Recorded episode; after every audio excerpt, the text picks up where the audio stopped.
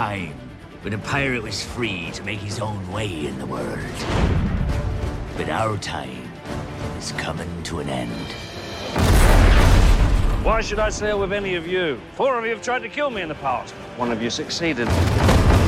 Hello, I'm Ciaran Vallely. Welcome to New Favourite Movie, the podcast where I put my movie knowledge to the test. Every week, I invite a guest on to talk about their favorite movie, and based on what they pick, I suggest a movie that they've never seen. In the end, we see if my recommendation was successful. This week on the show, I'm happy to have one of the best trivia players I've ever known. It's my friend, Ali Weavers. Ali, welcome to the show. Thanks, Ciaran. Quite an introduction there. Well, you know, when we were doing the trivia over Zoom on the pandemic and you were playing by yourself and everybody else had teams of 2 and 3 and you were crushing it. So I had to the title was warranted. And give everybody else a chance. So I was like, okay, guys, I'm going to take a little bit off. And now I hear that Chris's brother is winning everything. So and then I'm just going to have to jump back on. You're going to have to come back. I think so. Yeah. Well, I think it's almost time that we start finding things in person again. Like, you know, we had a pretty solid trivia team there for a while before everything got shut down.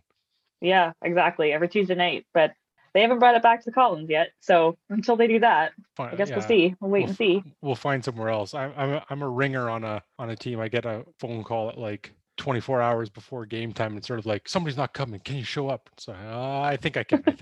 So like, I'll try and make it work. Yeah, exactly. In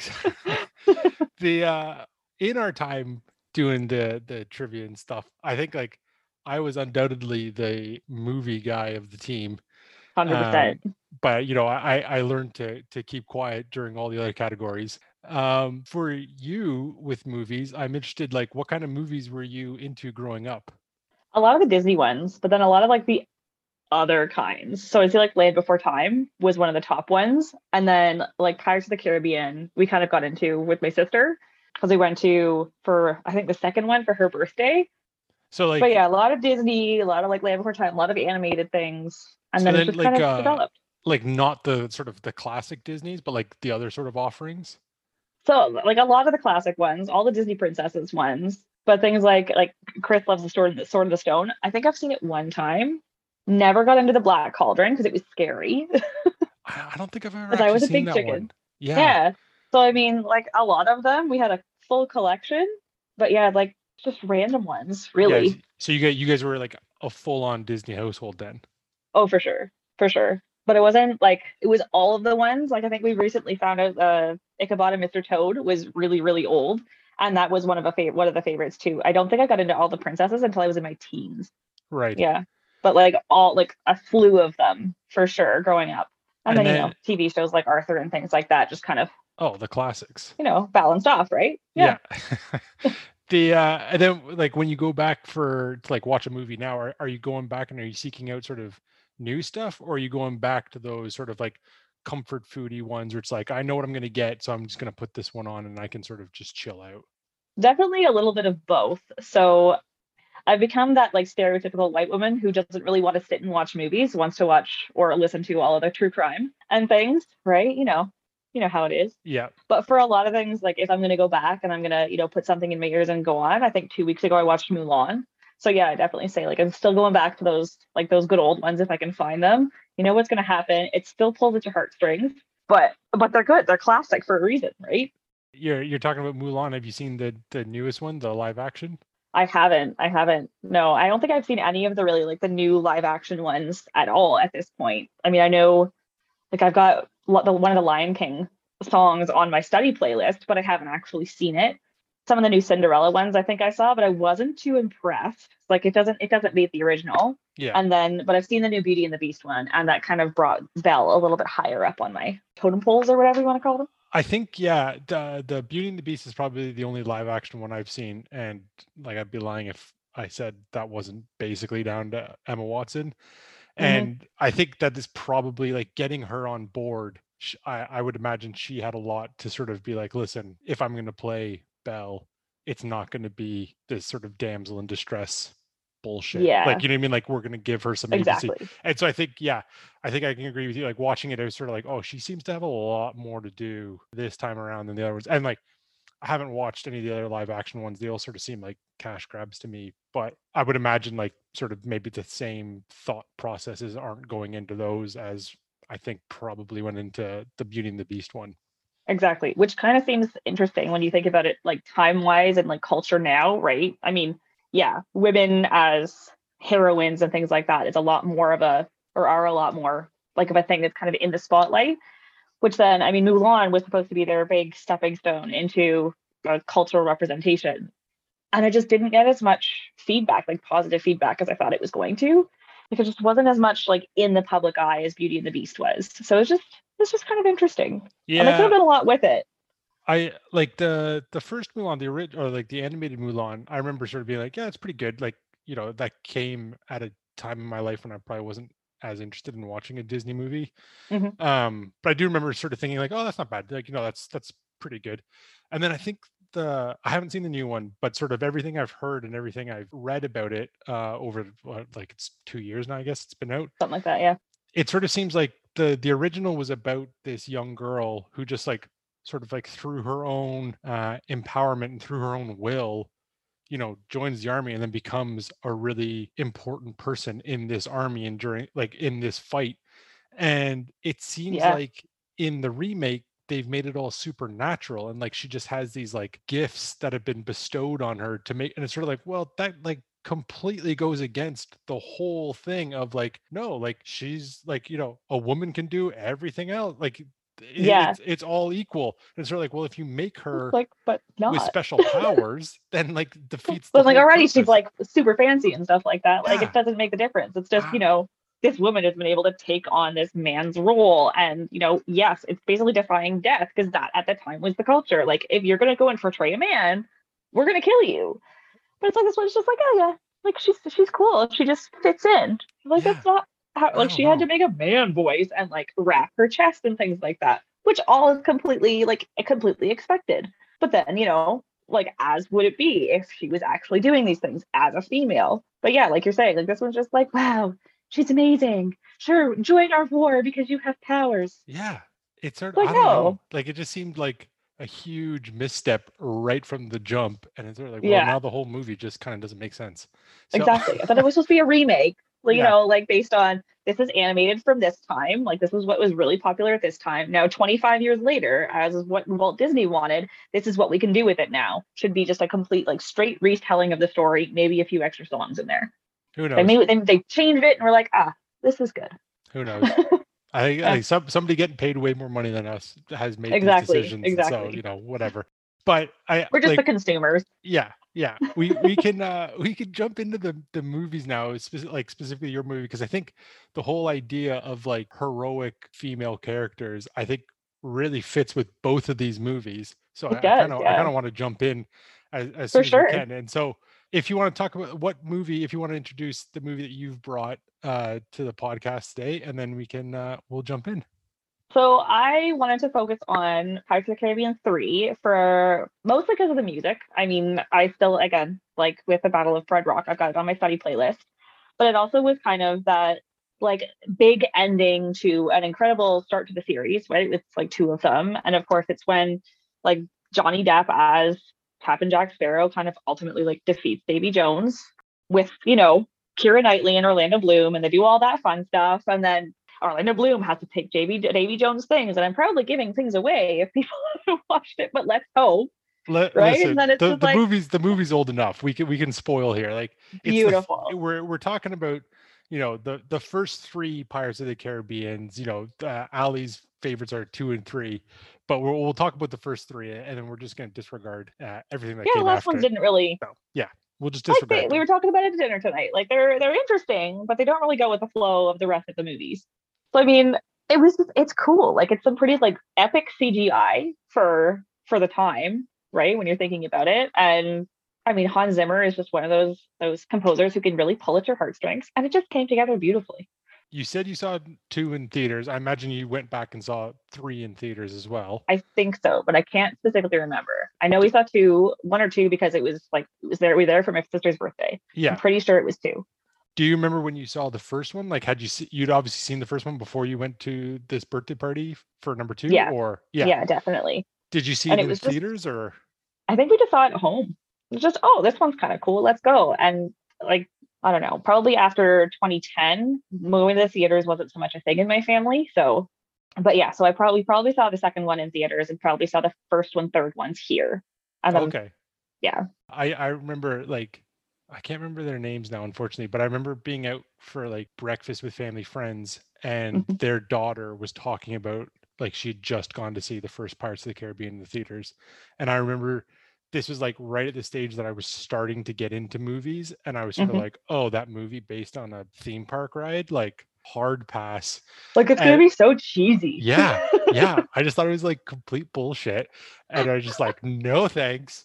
And I think I came to them probably a year or two after they came out. And then when you see that first one, like there's kind of just no denying how fucking good it is. Like, yeah, exactly. It is so well done. It's like a minor miracle that they pulled this thing off in like early 2000s. Yeah. So just like how did it all just flow so well? It is, and so like good. Theme changes and everything. It's just like you can't deny it. Yeah. Right. Yeah. And so you saw that one. Yeah. So I saw that one. And then I like distinctly remember going to see the next two in the theaters because I was like, nope, I'm all in on the Pirates of the Caribbean. But then I also have these like I have not seen 4 or 5. Like, and I kind of just don't care to see them. Like, you know, I'm quite happy just being like, no, there's 3 of them. And then that's the end of that. So yeah, exactly. Yeah. And to be honest, like you're not missing a whole lot. That's like they get kind of goofy, right? Because you haven't got the top 3, like the ones that really fit together and the whole storyline's based around. And now it just kind of goes silly. So I mean, even with like the trial and things like that recently, where they were like, okay, well, they're not doing any more Pirates of the Caribbean movies. It's like, well, that's not a huge loss because they've been kind of silly the past 2. Like, why don't you just end it? And also, I guarantee you that they will. Like, I'm not that interested in talking about Johnny Depp's trial or whatever, but whatever. Like that was one thing that came out where they're like, yeah, they're not making any more, and it was sort of like, yeah, they are. Like they are going to make more. These things make so much money, they're going to make more, and I guarantee you, Johnny Depp will get in there some way, shape, or form. But yeah, like but it's still not going to be the same. It's not going to be the same as the first 3. And... Yeah. And I think like, you know, focusing on the first 3 is good because it's all the same director. The core cast is all the same. I'm sure that some of the smaller roles are still there in 4 and 5, but from my understanding, it is mostly just Johnny Depp. Like it's his show now. He's the one in control. Whereas those first 3 did feel like, and rewatching them all again over the last week or so, they did feel like Johnny Depp became the superstar. Yeah. But in that first movie, he is very much a supporting character. Like, yeah. He's written to be a supporting character. He acts like it, you know, he gets maybe the interesting backstory and he takes his character probably further. But this really is a triple-headed lead role between him, Orlando Bloom, who, you know, is a bit iffy here and there, and then Keira Knightley, who goes up and becomes a superstar. So exactly. Yeah. Like from the typical like lady in the house on the top of the hill. To like now she's a freaking pirate and she's gonna, you know, stab everybody and she's like king of the pirates. You're just like, holy shit, what a character change. Well, and like they set that up, you know, within the first 2-3 minutes of meeting her. Like she gets that corset or whatever from her dad and she's like putting it on and she's like, this sucks. And it's sort of like, she's not for this world. Like this is not her at all. And so they set up this eventual journey for her where she becomes a full-on pirate queen. And it's like, no, that's all right there. Like they clearly had some idea of where they wanted to take her character right from the jump. And, exactly. You know, it's like really refreshing.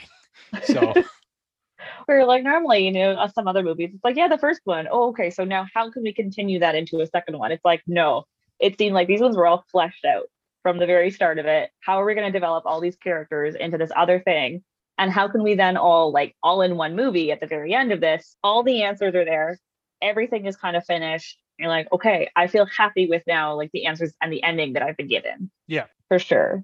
No, I think like there is clearly some sort of roadmap, I think must have been laid out early on where we're sort of like, okay, if this first one is a hit, we're moving on to this one. And I think like they made 2 and 3 sort of, I think back to back or at the same time or something like that. So like, they knew that after the first one was a hit, they're like, okay, we're going to at least get to make 3 of these. So the story needs to fit all three, and we're not going to sort of chop and change. And I think you find the best trilogies tend to have that luxury where it's like they know they're making three movies, and so the story can span all three movies instead of sort of starting and stopping.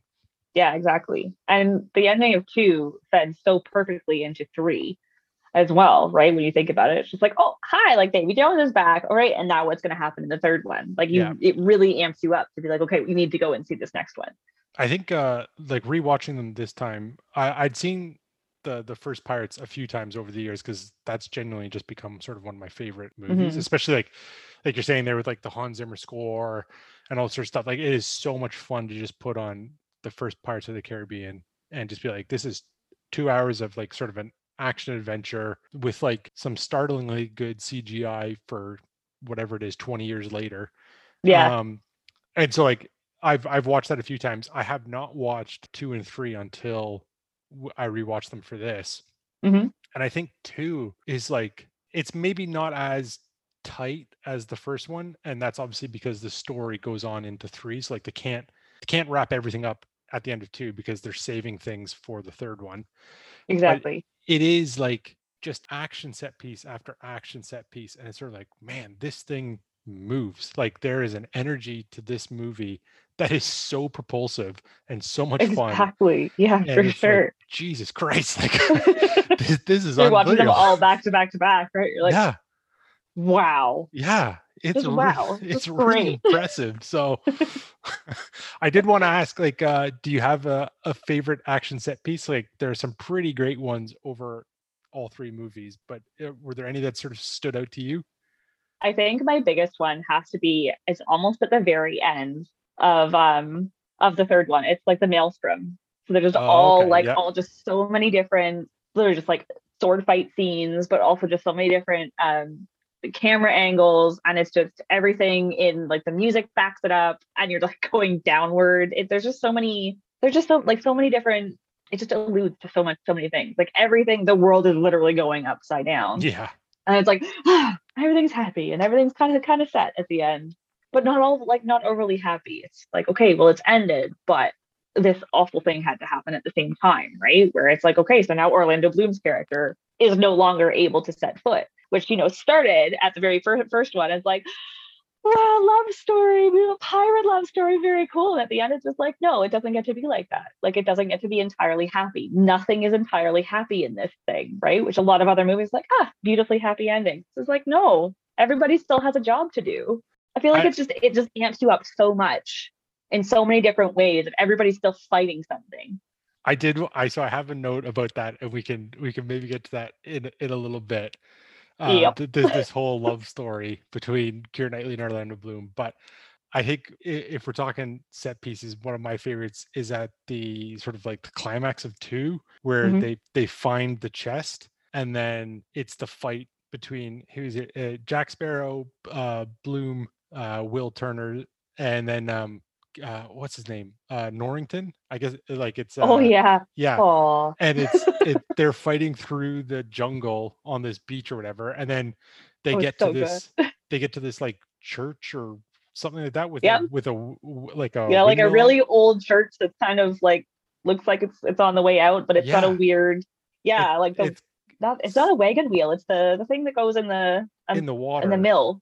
It's a mill. That's it. And yeah, and then they get on it and they start fighting on this thing as it's rolling down the hill. And I was like, man, this is really, really good stuff. Like, you know what I mean? Whoever came up with this idea in the writer's room or whatever, they deserve a sort of pat on the back for this one, because it's really fun. And then you throw in sort of all the side characters who are then sort of also on the fringes of this set piece. And it's like, oh, this is just really good stuff. And so like the random guy with the conch head, and he's just like, thanks, come back. He's like running away. Like fun. Like it's just hilarious. It's just so entertaining. But that's it exactly. Like, that's it exactly. It's just like pure entertainment.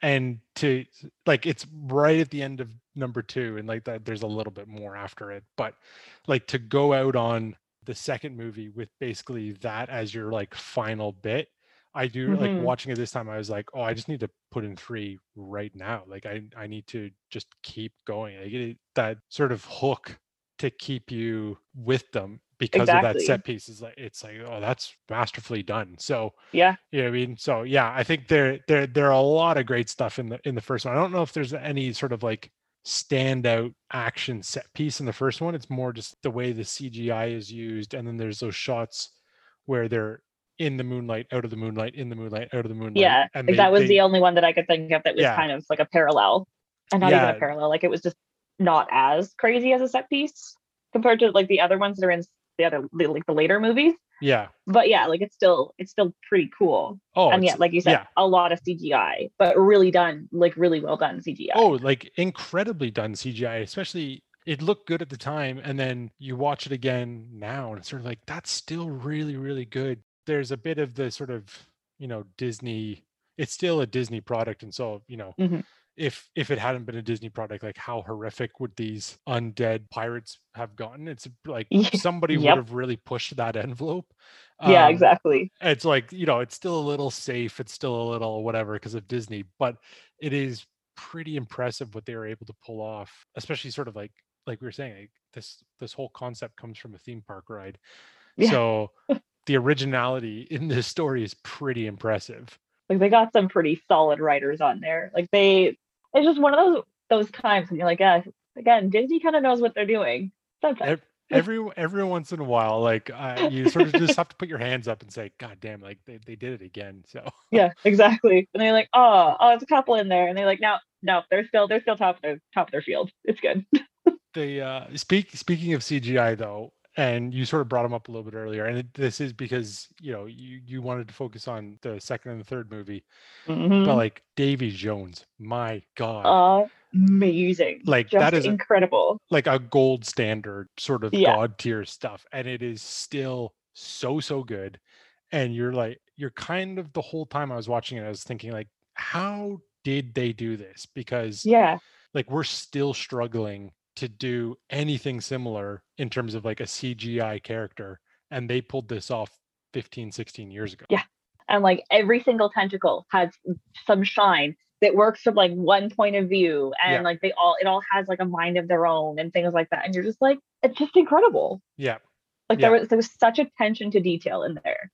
And I mean, compared to like around the same time, right, you got like Avatar, and you're like, okay, that's a pretty epic CGI, but at the same time, like for anything else, it's a little bit more believable, right? Like Pirates of the Caribbean, it's not so out there. Their CGI is just epic. Well, I think like you're talking Avatar, the thing that came to my mind sort of around the same time was, did you ever watch those Clash of the Titans movies? Yep. Like all those third things. And like, I'm pretty certain that there was a Medusa character, and she's obviously got all the snakes, and you'd think like, well, the snakes and the tentacles, you know, the technology is clearly there. They've done it. But like her snakes and the CGI in that movie is absolute shit. Yeah. And it's sort of like, well, like it was right there, you know, and the easy answer is just to sort of say, well, the second and third Pirates of the Caribbean movies were like the most expensive movies ever made when they came out. And so exactly. Okay, that's the easy answer. And maybe that's like, that is just the answer, is that they had money and they had time to do it. But at the same, like other movies have had lots of money since then, and so like nobody's come like, close. Like where so it's just like those people that were doing the animating, like the animators at that point, were just so skilled, but they only seem to have worked on those few movies. Like, why aren't you grabbing them for this other stuff? Yeah, no, like it is genuinely mind blowing how good Davy Jones still looks, and then you factor in it's like Bill Nighy as the voicer. I don't know how much sort of maybe motion capture he was doing, but like it's just like a cherry on top, because he, like Johnny Depp as Jack Sparrow, Bill Nighy comes in and just like completely gets that character and just nails the portrayal.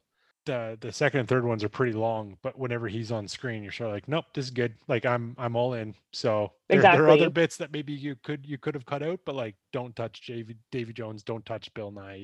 Not at all. Like, he just encompasses that role 100%. Like, you're talking about like times that you could kind of cut out, and you're like, in The Locker with Johnny Depp for a little bit. Just like, okay, this is just creepy. Like, why are we still here? But yeah, I completely agree with you. Anytime that Davy Jones is actually on the screen, like, you can't cut any of that out.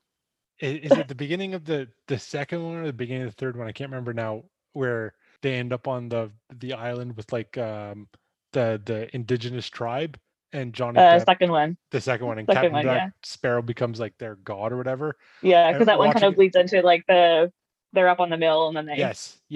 And so yeah. Watching it this time, I was sort of like, probably could have cut some of this out. Like, this might not be the most sensitive portrayal in the world. So, we're talking about like forward thinking and you know, cultural relevance. This might not have been one of those moments. Yeah, it was still the early 2000s, I guess. Like, I don't know, we weren't completely there yet. So we'll give them praise for Keira Knightley's character, and then, you know, we'll ding them points for this exactly. Instead. But yeah, I think. Like if you want to get into the Keira Knightley Orlando Bloom stuff now, totally. Okay, I'm so in. This is like I'll pose this to you as the Pirates expert here. Oh God! Did Elizabeth actually love Will, as opposed to more just loving what he like portrayed, like what he kind of meant? Right? Like I'm in love with not him. I'm in love with like.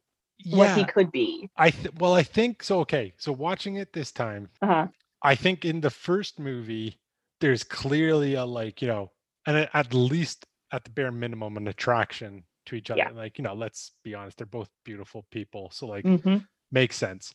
There's at least an attraction. You throw in the fact that she's basically being arranged marriage to Norrington, and you're sure like, okay, I get it. I'd be running for the hills too. I'd be looking for anybody else as well. So they're like, oh yeah, this like pot of this him. Yeah, he's good. Especially, I forgot until this time that there's the scene at the very, very beginning, like the way the movie opens, and it's a young Elizabeth, and she's probably, I don't know what, she's 10, 12 years old or something like that. Yeah, something like that. Yeah. And she's on the boat coming over to Port Royal, and Norrington is on the boat, and he's already like a fully grown man. And I don't know if he'd gotten to the level that he eventually does get when sort of the movie really starts, but he's obviously high enough in the rankings that, you know, he's not just a sailor. He, you know, he has moved up a few, and like, he's up there. He's getting up there. Like, and that, so that post is like attainable at that point. Exactly. And so I was sort of like, oh, like he is significantly older than her, and has known her probably her whole life, and sort of like, oh, that's like an extra layer of creep on this. It's like, I've known you since a young girl. Yes, all right. Like I've had my eye on you since you were 8, 10, or 12. Yeah. Like, all like, right, dude. Like back off. I understand that was maybe like actually how the time was, but it's still sort of like, oh, no, it's a bit creepy. So, yeah. I get it. First movie, you know, she's probably looking for other options, and she finds Will, and, you know, whatever. And he's just besotted. Oh, absolutely. And who wouldn't be with Keira Knightley? But yeah, it's like, come on. Yeah. But so do you have to be blind and deaf to not be like, oh, she's a crush. 100%. I had seen her in Bend It Like Beckham, which came out the year before this. And was sort of like, she plays soccer that well? Like, oh my God. So I was all in pretty early on the Keira Knightley train. But the getting back to this relationship, I thought movies 2 and 3, I had serious questions about whether she actually loved him sort of deeply enough or whatever to make that sort of ending really hit home. Because I think the movie sets up this ending as like, you know, it's a bit tragic that he is stuck on the Flying Dutchman and can only come to land once every 10 years. And, you know, he's got this love that he can't see. And, you know, she'll, you know, wait for him every decade and all this sort of stuff. And you're like, yeah, sure. I was sort of sitting there being like, I don't know. Like, I've just watched like 5 hours of these two, and I didn't get a hint of, you know, that there's actually a love here. And I think I like kind of talking about it now, I can definitely see where you're thinking. So, and I think for a lot of us, like the rest of us, not thinking about it, but watching it, like, oh yeah, no, they still love each other and whatever, they, you know, hooked up at the end of the movie, and that's what sealed the deal and things like that.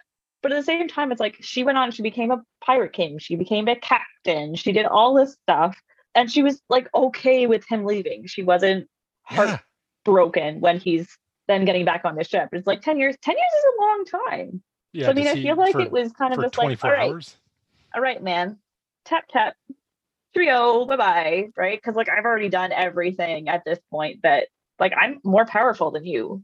Well, I sort of, like, you're just kind of that lowly pauper again to a certain extent, right? So it's just like, well, we're still where we were at the very beginning. And I still think you're cute. Yeah. But I like being like my own full independent person. So I'm not as much in love with you as I am just here for it. I think, yeah. Like, I just like you. I like you. You're good. You're good. We've been together for so long. Like, we're now married, but I'm okay with you leaving. Well, they get married like in the middle of the big battle. And it's sort of like, well, that's a bit silly, I guess. But her reaction to that though, too, could tie into exactly what you're thinking right now. Yeah. Like how it would be like, sure, I'm completely like in love with you. Yes, let's get married. Why not? She's like, right? Really? I think this is way more important than that. There were just like so many scenes or whatever, especially in the third one where she starts to really, dive into this pirate culture and all that sort of stuff. We were sort of like, she's on the mission to find Will and to get him back. And then somebody would be like, well, you could do this thing over here.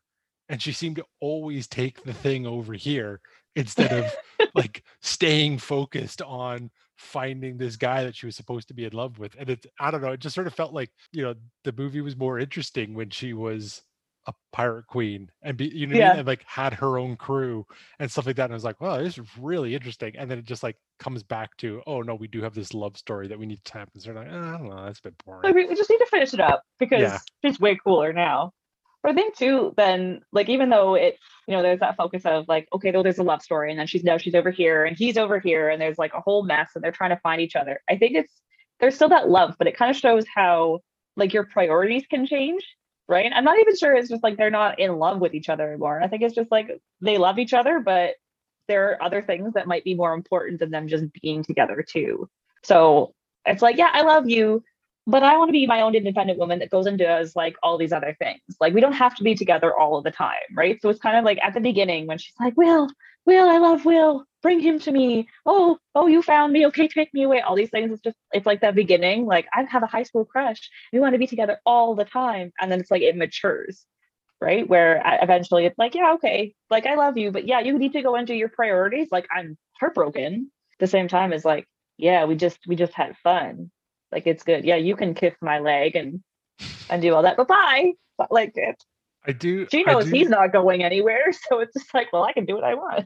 I do wonder, like you're saying that 10 years is a long time. Like, I wonder what kind of adventures she's having and sort of being like, well, I can do whatever I want to do, go wherever I want to go. And I just have to be home on this date at this time because that's when Will's going to show up.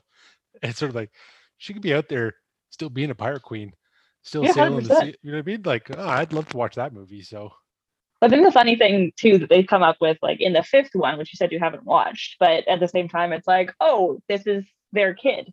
And it's like, okay, so she's had a kid, but like, was she being a pirate and stuff like that? Yeah. So like the fifth one, it's, it's their son. Well, I knew that one time they hooked up. I knew they had a son because there's a boy at the epilogue. There's an after credit scene after the third one, and there is a kid that shows up. And so I knew that they had a kid, but I didn't know that he comes back into like the actual story as, know, that's a bit, I don't know, a bit disappointing. So it's kind of at that point too, though, you're just like, okay, so did she continue to have like fun adventures with just like a kid strapped on her back? Because that would just be badass. Like, let's be honest here. Yeah. So, but at the same time, it's just like when you actually see that movie and you're kind of watching it, he's very prim and proper. So now thinking about it, it's just like, okay, so it's not likely that he could have been a pirate and not seen a woman's ankles, which was a big thing in the trailer, right? It's just like, oh, she jumped into the water. I saw her ankles. And it's like, yeah, you would have seen a whole lot more than that if you didn't stop talking. Like, if you stopped talking, that's like, okay, so if he was a pirate, he 100% would have seen somebody's ankles or her knees or her shoulders or something like that, right? So it's like, okay, so then where were they?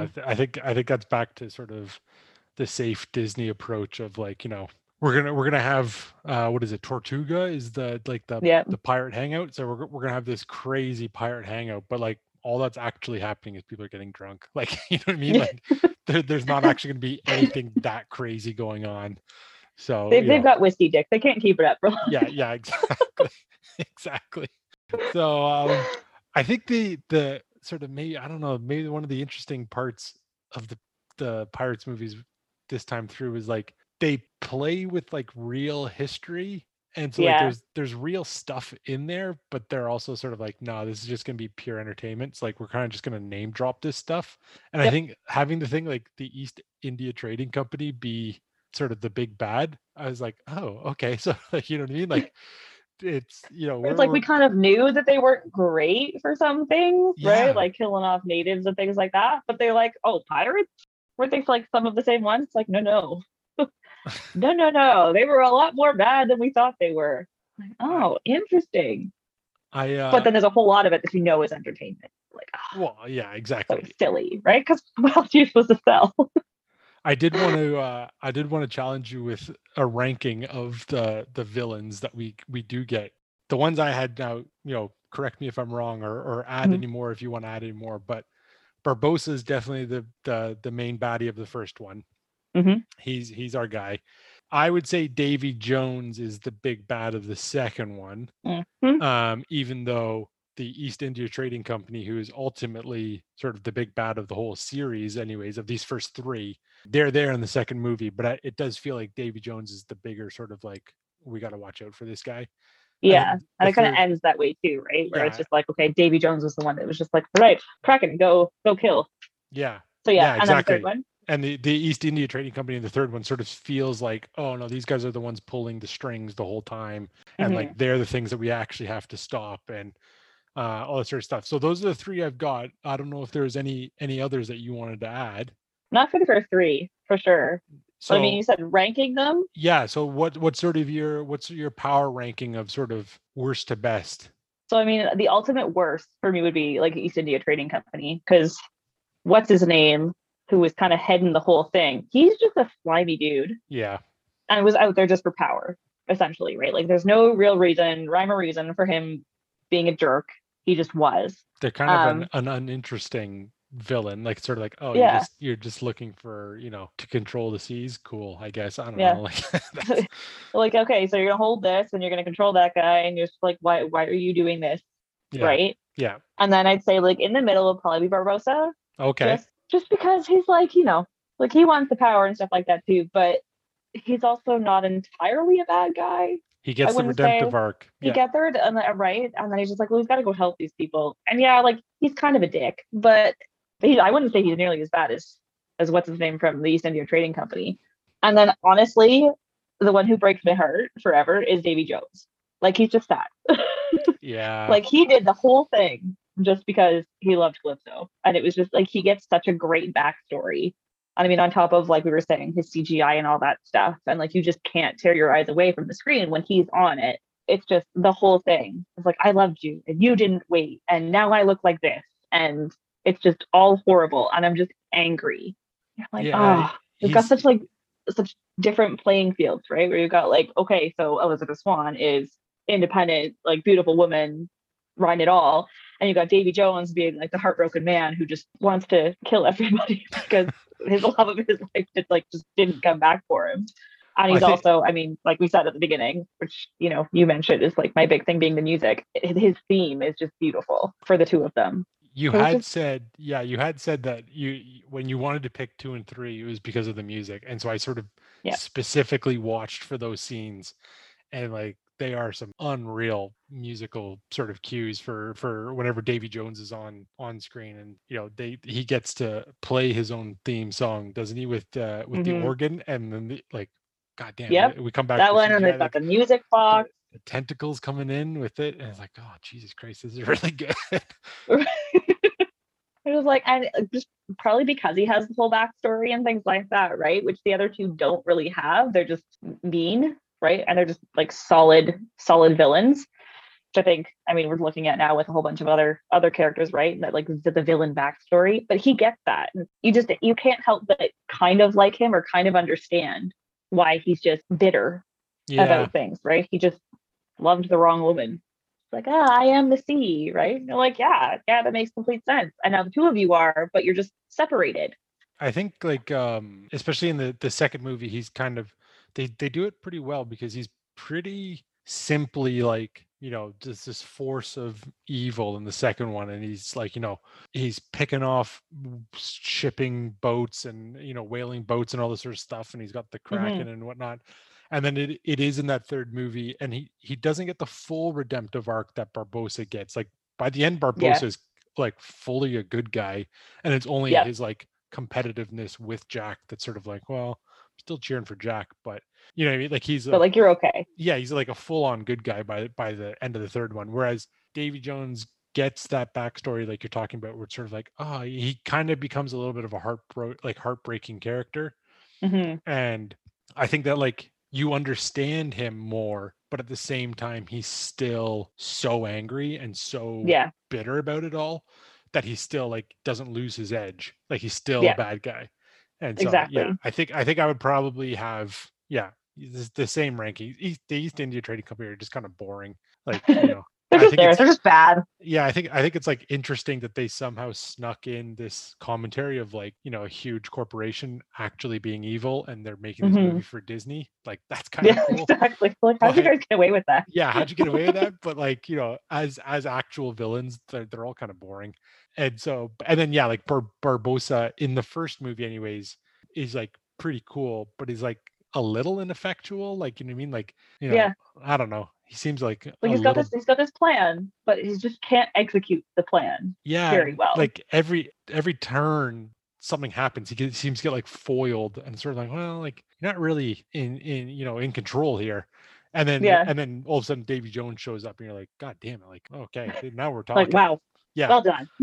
Now we're talking. Now we're cooking. You guys have changed things around. You're now effective. Beautiful. Like these three are some of like the biggest movies ever, so I don't know who out there hasn't seen them by now, but like for anyone who hasn't seen them, or what I should say is for anyone who maybe has seen only the first one and hasn't gone on, because you love 2 and 3 so much, what's your sort of sales pitch to get these people to continue on with the series, at least until the third one, and then they can bail again? They can bail again, because it's, you know, not worth watching the rest of them. No, I mean, it sounds corny, but it's just like it gets better. Right, like if you liked all the things that you liked about the first one, they just double and double again, right? For the second and the third one, like you liked how things were done for like special effects and things in the first one. It's way better in the second one. The music gets better. It just overall, it's just good. Right? Like it's just like you can't put it off into words. It's just great. I think that's a ringing endorsement. So, you know, if the argument comes down to it's just good, then, you know, kick that. I'm not sold on it. Just like, okay, what aren't you sold on? Because I will give you specifics. Like overall, it's just good. Pulls at your heartstrings. It's got something for everybody. And what more could you want? I think if I was to add anything to that, I would just sort of say like, Gore Verbinski, the director of these three movies, is like a little bit of a weirdo, and clearly because of the success of the first one, and they came back to him and said, listen, we're going to make, you know, at least 2 more. He was in a position of power where he's sort of like, well, I'm going to get to sort of flex my weirdo muscles a little bit more here. And like, I'd completely forgotten, but the opening, like that I don't even think we've seen the title sequence yet of the third movie. And he is mass executing hundreds of people, including children. And you're sure, like, Jesus fucking Christ, Verbinski, like, chill. It's just like, and we're gonna hang them too. Like, it's not a nice quick thing, like a firing squad. We're gonna hang them all, but they're gonna sting. They're gonna sting. It's gonna be lovely. And you're like, but it's so dark. Yeah. And you're just like, I'm sitting here like, yes, kill them all. It's gorgeous, right? But you're just like, it's such a powerful opening. It's really strange. Yeah, it's really strange that to open this huge blockbuster tentpole franchise movie, they're like, yeah, we're going to execute some children. So, it's going to be good. Oh, he can't reach? We'll give him a stool. Totally fine. That's probably what they did at that point. The kid shows up and you're sort of like, oh, he can't reach. Maybe he'll get away with it. And it's like, nope, they'll find a way. They're going to execute there it is. Child. Here's a bucket. But, you know, so that's all I would say is like, Gore Verbinski's a little bit of a weirdo. And I really love it when these sort of weird directors get a ton of money to make movies, because it's sort of like, well, this is going to be at least at the bare minimum interesting. Oh yeah. And so I think all their creative freedom. You're just like, live it up, guys. Yeah. How much weirder can you get? And then after number three, just bail again. If you just want to bail again, whatever. I 4 and 5, I haven't seen them, but I feel pretty confident in saying I don't think they're essential. Nope. So, completely agree. Somebody out there will probably disagree with me, but I really don't. Like, they're funny, but bring on the comments. Same. Yeah. So 100%. I think we can move on there from Pirates of the Caribbean, and we'll get into another action adventure movie that I recommended to you, and so we'll do that just after the break. So we'll be back in a minute to talk about that movie.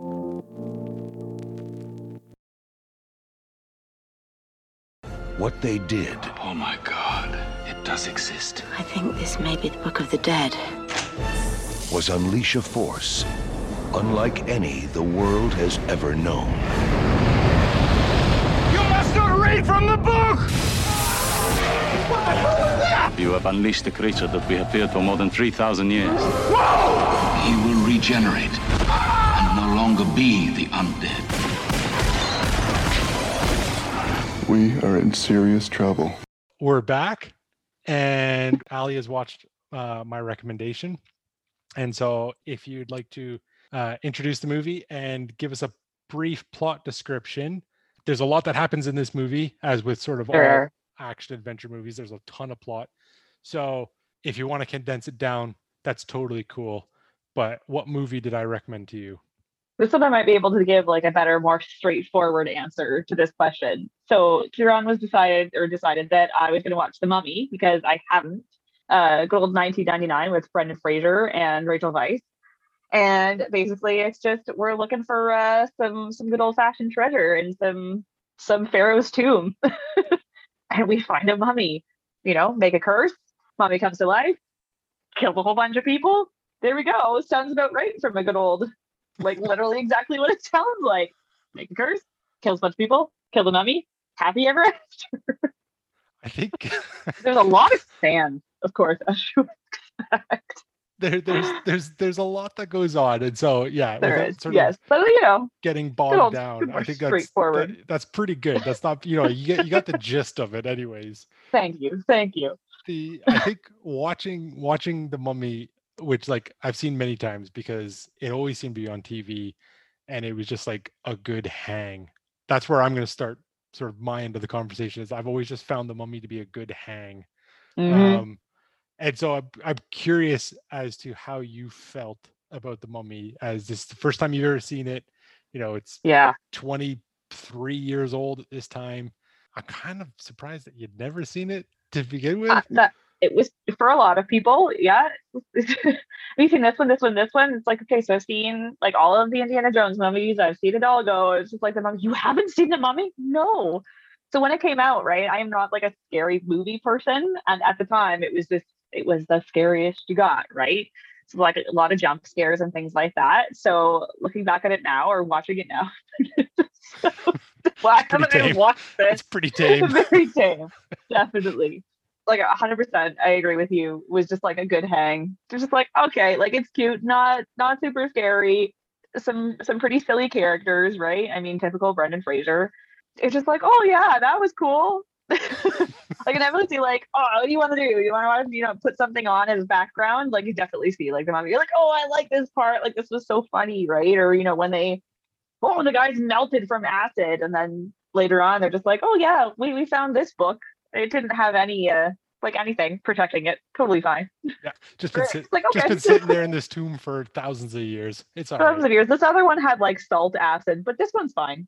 Yeah, I do feel like, especially watching it again, sort of with Pirates so fresh in my mind, I did find that it was like maybe Pirates of the Caribbean version, like 1.0 or something. You know what I mean? Like, yeah, it sort of, you know, if we want to have a meme here, like it walked and then Pirates ran. Yeah. And so it's like, you know what I mean? Like this seemed to get the tone that then Pirates of the Caribbean, especially that first one, would like perfect. Yeah, exactly. Like it allowed it to take off. Like here's like your start of skeleton kind of dudes, and then these guys are like, yep, there they are. There's those skeleton dudes.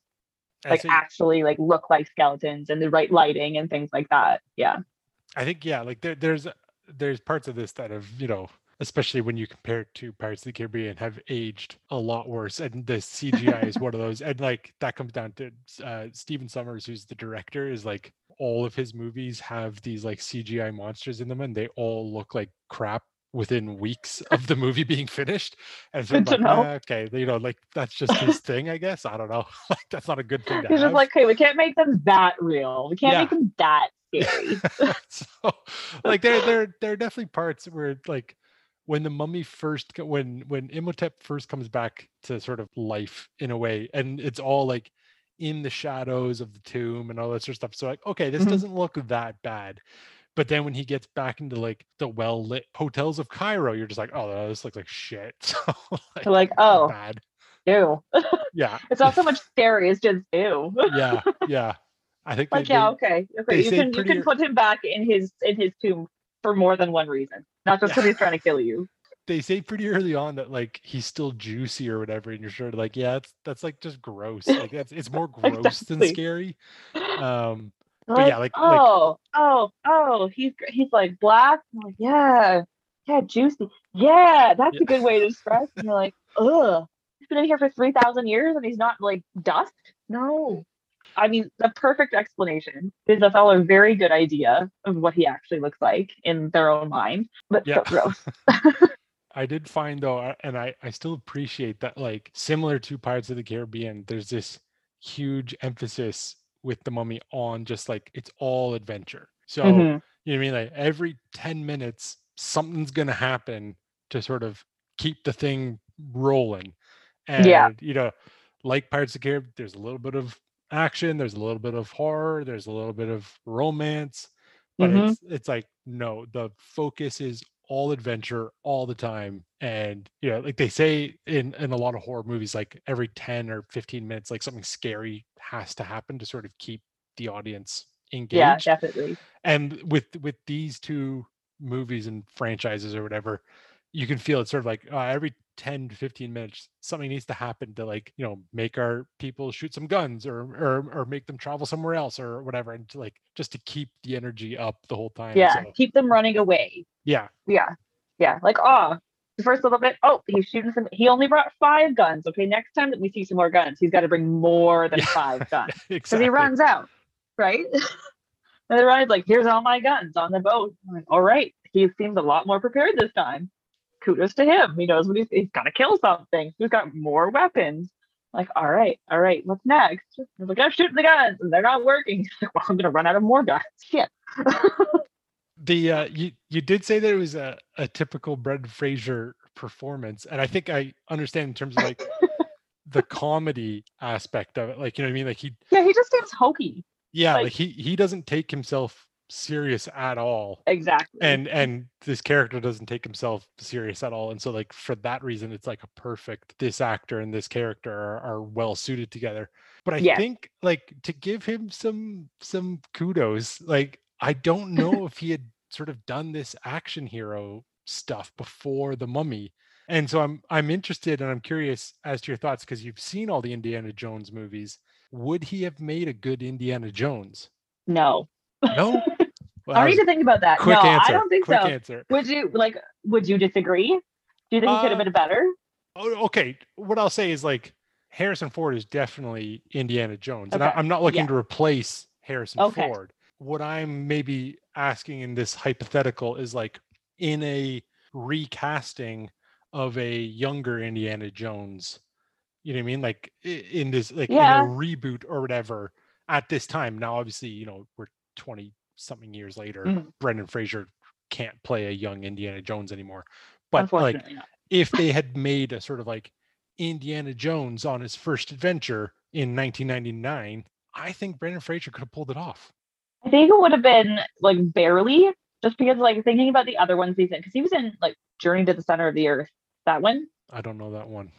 I think he was in only one other one or one or two other ones that I've actually seen. Okay. And he seems to play like a very similar character, where he's just kind of like doesn't take himself very seriously. It's like running around. It's like, and you're like, okay, cool.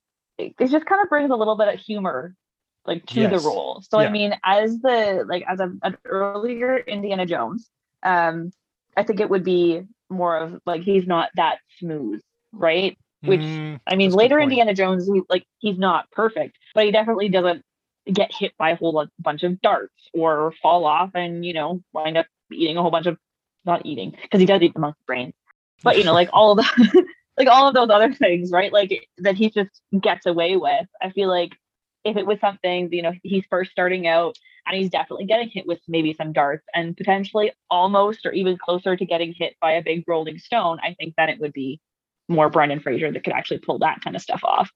But as somebody who's serious, I can't see Brendan Fraser being that serious. Yeah.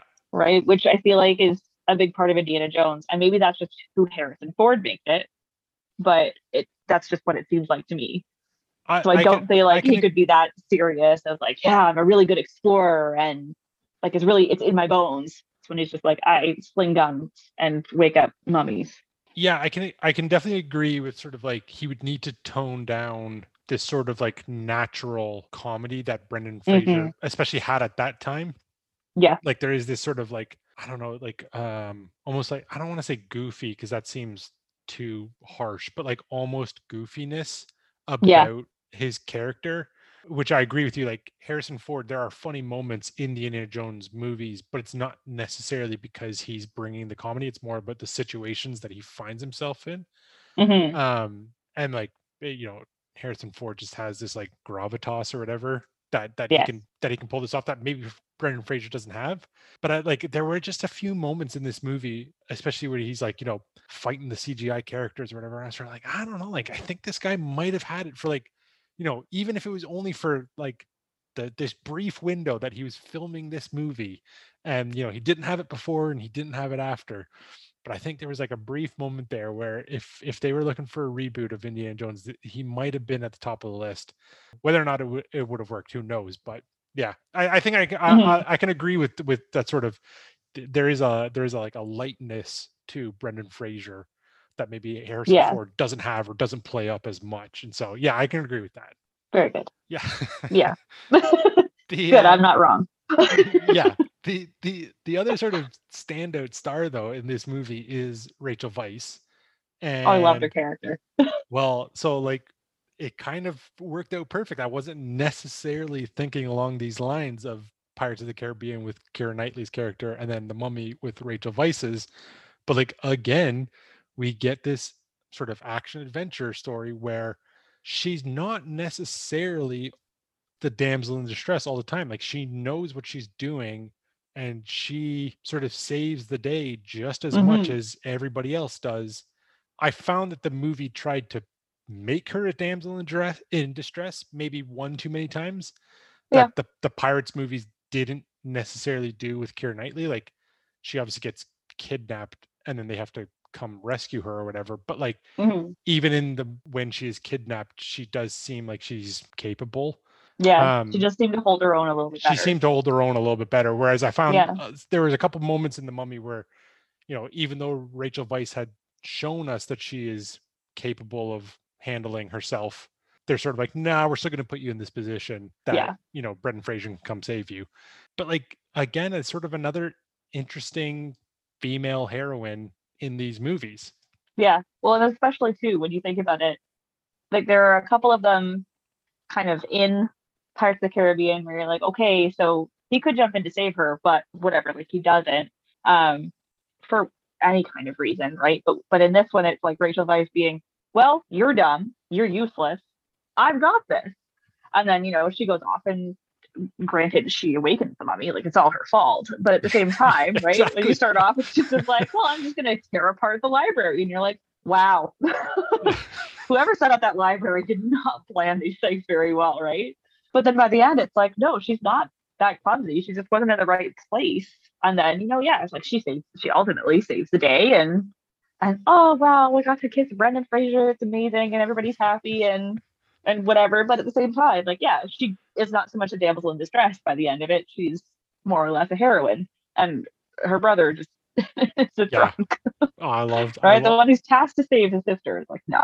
Always loved John Hannah's character. He's so funny. But the only part of Rachel Weisz's character that I still, and like as I get older, I buy less and less and less. Mm-hmm. And maybe when I was 9-10 years old and I watched this, I was like, oh yeah, no, I get it. But like when we first meet her, she's supposed to be this like frumpy, mousy, like brunette, kind of a mess. And then as she gets out, like there is the scene that once they sort of get out there and she has this like quote unquote makeover, and Brendan Fraser's like, oh wow, like she's really beautiful. And it's sort of like, no dude, she's always been like super stunning. And like as I get older, like her hair was immaculate. Yeah. You know, she like had these lovely little shoes on. Like she looked fantastic, which before she was just like shy. She looked a little bit shy. Yeah. Yeah, like other than that, there was no difference. Yeah, watching it this time around, I was sort of just like, oh no, Rachel Weisz is just straight up stunning the entire movie, and like everyone is sort of pretending that she's not, but like she clearly is. So it's only when you know you put her in some different clothes, like she's all black, and you can see a little bit more of her, and you're just like, yeah, like that's how it works. It's not like she was any less beautiful before; she just had more clothes on. Yeah. Yeah. So I don't know. Maybe for, because this, what I think this takes place in like after the First World War, before the second, like 1920s. Yeah, something like that. So I don't know. Maybe men in the 1920s were sort of just like, oh, librarian, no thanks. Yeah, right. Well, but at the same time, you're just like, oh, okay. So it's still the ankles thing. Like everybody can't see their ankles. Yeah. So it's got one thing that's continuous. What did you think of all of our side characters? Because sort of much like the Pirates movies, The Mummy has like a ton of really fun side characters that kind of just like keep the comedy, keep the levity going. And then like you're saying, with that energy, it just keeps everything really light and just flowing. Yeah. Between like Benny and Brendan Fraser's character, it was just like, you guys are, I feel like there should be a whole lot more like anger or jealousy or whatever in between the two of you, but like it definitely kept it light and funny, and they're just like little quips at each other were kind of interesting. But the first guy that the mummy actually kills, I fell for him. I was like, no, the nerd. The nerd, why'd you kill the nerd first? And he just felt so sad. And the big guys were like, yeah, okay, like typical Americans. Sorry Americans, but I mean that's just how it is, right? My listenership in America is not that strong, so we're good, we're safe. Super. Let's keep it for a while. So he was like, "Oh, that's cute," and then all the diggers, take away! Like, oh my goodness, you guys, just like you couldn't have found any better actors for your digger. Well, they're like all those extras are in trouble because like we see none of their faces. All their faces are always covered up, so you're just like, all you guys are dying. Like, they're not even going to try and make us sympathize with you. We're not going to get some emotional attachment to any of you. Like you're just all going to, melt with acid salt or whatever, and then somehow get lost in the labyrinth. Okay. Yeah. That's it. Like that's the guy. You never see them again. Yeah, for sure. You're talking about Benny though. I always like. There's some rough stuff about Benny, especially when you sort of find out that the actor who plays him is like not of that ethnicity or whatever, and sort of like, that's a bit cringy. But the scene where Benny comes face to face with Imhotep and just starts praying and slowly starts to pull out more and more of the religious like trinkets. You're like, that is so fucking clever. Like that is so funny and so clever. I was just like, nope, not this one. Yeah. This one. And I just like I said, like, the 6-point star, the slaves. And you're like, oh God. Yeah, Jesus Christ. Let's not get into that. But sort of like that whole setup for that joke or that punch at the end is sort of like that is so good and that is so clever. Definitely. And, like it still works. I've seen this movie, I don't know, 10, 15 times. It's like that scene is always so good. And you know it's coming. And she's like, can't remember which order they go in or whatever, but it's just I'm like, who thought of that? Yeah. And it's just so small, right? You're not even thinking about it. Like it doesn't matter for any of the storyline, but so good and so clever. But yeah, like you never see it again in any other movies. The only other like sort of real connection point that I could see between the two movies this time was the whole like a little bit of magic, a little bit of curse, supernatural stuff going on.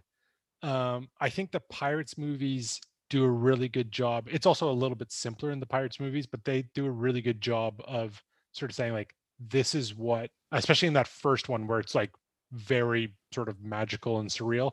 Mm-hmm. Like, this is what they can do, and you know, this is what they can't do. And so, like, you know, they can't die, and in the moonlight they become skeletons and all this sort of stuff. But then even with those things laid out, they play around with that whole thing of like, there's the fight scene, and Will puts the grenade in the guy when he's a skeleton and then pushes him out of the moonlight so he becomes a human again, and then he can't get the, and sort of like, oh, okay, like, you guys have thought of all the rules and you're now playing around with the world. Yeah, like, you're playing within the line. You're playing within the lines, exactly.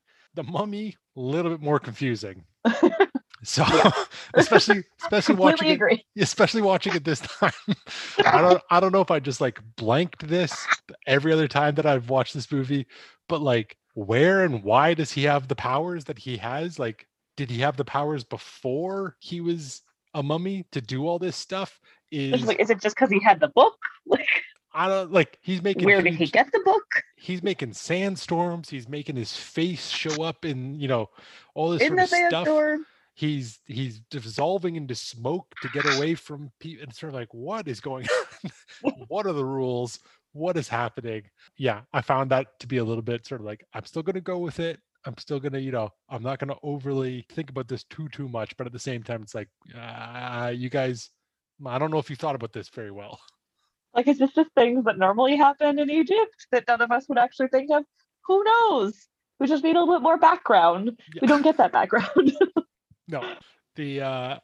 I think there's obviously an emphasis on entertainment with the Mummy. Yeah. And it's like, we're not going to think too hard about this. And it's the same thing, like, you know, Imhotep was a real person, and you know, Seti the First was a real person, and all this sort of stuff. But like, so they're obviously drawing a little bit from history, but at the same time, it's like, it's pure entertainment. We're not, you know. Yeah, like, the point is here, and we're just going to kind of stay around it. Yeah. We're not going to focus on it, but we'll just lots more creative freedom, I feel like, in that one. That's a good way to put it. Really, just like, yeah, going to be creatively free on this and not be beholden to sort of any logic or rules. So exactly. Yeah. Less like historical fiction, more like fiction. So the last thing I've got for you here, I'll give you a chance if you have any last comments, but the last thing I have for you is there are a number of sequels to The Mummy as well. And so I'm curious, like, are you at all interested in going further into this Mummy franchise and seeing what else it's got? Or are you sort of just like happy to be like, no, number one, and we're good? Well, I feel like now that I've seen the first one, like, I kind of have to continue on and just see how, like, if it gets any hokier or if it gets any better, you know, which is probably going to be one of my questions for you. But I mean, I've watched now all of the Pirates of the Caribbean ones. So realistically, and now, you know, we've drawn all these parallels. So I should watch the other ones. It's not like I've got to do it, you know, right now. We're more like, oh yeah, okay, I'll get to that one. But I mean, it was entertaining, right? Like, I don't think it was a bad movie. Definitely like good to watch on a Saturday night, you know, just chill. You've got nothing really else to do. And you're just like, okay, this is funny. Oh, there's a jump scare. And then, oh, okay, we're a little bit lighter again, right? So, I mean, yeah, like, I'm totally interested in watching the rest of them. It's just not going to be I love that movie and I need to watch the next one now. What I'll say to that before you ask me if you should is you've waited 23 years, like 1999 to now, to watch the first one. I don't think it would be the worst thing in the world if you waited 23 years to watch the second one, and then maybe another 23 years to watch the third one, and then another 23 years, or, you know, you could double it up to 46 to watch the Tom Cruise version, because as much as I love Tom Cruise, like, that is a huge fucking whiff of a movie. Okay. So, I mean, we've got sucks. Like, already this was like, for this one, like, you know, okay, entertaining is the best. But you like Tom Cruise. I don't like Tom Cruise. Oh, well. So I mean, it just makes it less likely to watch it at all. The Tom Cruise one is so strange because, first of all, it's like, it's unlike any other movie that he's made in the last 15 years. Like, it does not fit into these sort of boxes that he's created for his career. So it's sort of like, why were you even doing this in the first place? They gotta round out my career, you know? Can't do all Mission Impossible and fighter jets and whatever. I disagree. That's all I want. But like, already it's a strange choice. But then it's got Tom Cruise, who I love, and Jake Johnson, who I love off of New Girl. And it's sort of like, man, this movie sucks. Like, it is so bad. And it's like, I don't know, this is almost like tailor-made for me. Like, and I sat and watched it and I was like, this movie sucks. They were just trying to, you know, they're like, we've got all these other things. Now we got to make a shit movie so that nobody ever asks us to do this garbage again. Oh. And there it is, right? You don't hear anything about that mummy. You like, these guys went on to do something completely different. Yeah. So it is pretty telling when like a Tom Cruise movie that is only like, I think 5 years old, maybe 4 or 5 years old, has like completely disappeared from like cultural relevancy. And we're going back to the Brendan Fraser 1999 version. Like, that's the version that everybody knows and loves. Like, I've gone back and watched the like original Mummy from the 30s, and it's kind of boring. It's not great, especially when compared to like the other Universal monster movies. Lots of them are pretty fun, pretty well done.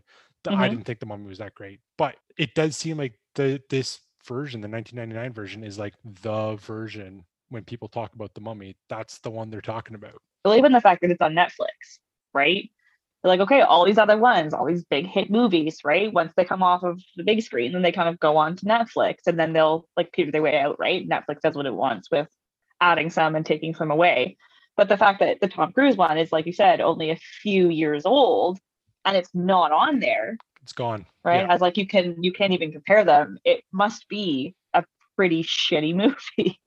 What I'll say to sell you on the second one is, one of the stars of the second one is The Rock, and it's when he still went by The Rock. He didn't even go by Dwayne The Rock Johnson. The Rock Johnson? No, really? He was straight up The Rock at the time. Like, and so it was like, well, that's the era that we're working in. So, well, I'm glad when I can get my mom to watch it with me too, because she's a big fan. Oh, well then, yeah, go family movie night. Strap her in, she'll love it. So, if she hasn't already seen it, like, yeah, I took one of those nights that your dad wasn't home and just watched that one. Probably secretly, watch The Rock for a couple of hours. Nice. Well, now that I know, I'll have some movie recommendations for her then. So, oh, deal, I'll get her on. Yeah. Well, is there anything else you wanted to say about the Mummy? Is there anything we didn't sort of touch on? I don't think so. That was pretty much it. There was a lot of sand, some guns, creepy guy, happily ever after. It's a lot of sand. Like, could potentially rival my Dune podcast about the levels of sand in the Mummy. So. Gonna have a whole podcast on that one. That'll be a mini series, just sandy movies. So it could be, Dune and The Mummy, and then Grease, because of, isn't her character named Sandy? Yes, it is. Yes, the main one, Sandy. Yeah. Could also do. Oh, where's the other one? That'll come to me. Oh, all the Clash of the Titans, and Wrath of the Titans. A lot of sand on those ones too. I'm gonna have to find the originals on those. I think those remakes also kind of suck. So I don't like being too negative about movies, but like, those are rough. Poor Sam Worthington. They're rough movies. Like, okay, to be fair to him, yes, like, you know, he's not great. I did just watch though this new. You're talking early about sort of true crime and stuff. I did just watch this series called Under the Banner of Heaven, and it's all about murders in like a Mormon community. And Under the Banner of Heaven. Yeah, so it's on Disney Plus right now, or the first. Okay, there we go. Anyways. That's fine. And all right, add it to my list. He's in it, and he's very good in it. So I don't know if he needed to go away for a few years, but he's gone away and he's come back in this show, and I was sort of like a little worried when he showed up, and he's actually pretty good. So yeah, maybe it's just the genre, right? Yeah. Maybe he's just like, he shouldn't have been a leading man. Maybe he always should have just been like a side character. And maybe that's his lane. So, but yeah, if there's nothing else sort of to talk about the Mummy, I guess I can. We'll let you go, and we'll let you enjoy the rest of your evening. Cool. And, Ali, thank you so much for coming on and talking. Thanks for having me. Pirates of the Caribbean. Yeah. So I will be back next week with another guest, another movie, and another recommendation. So we'll see everybody next week.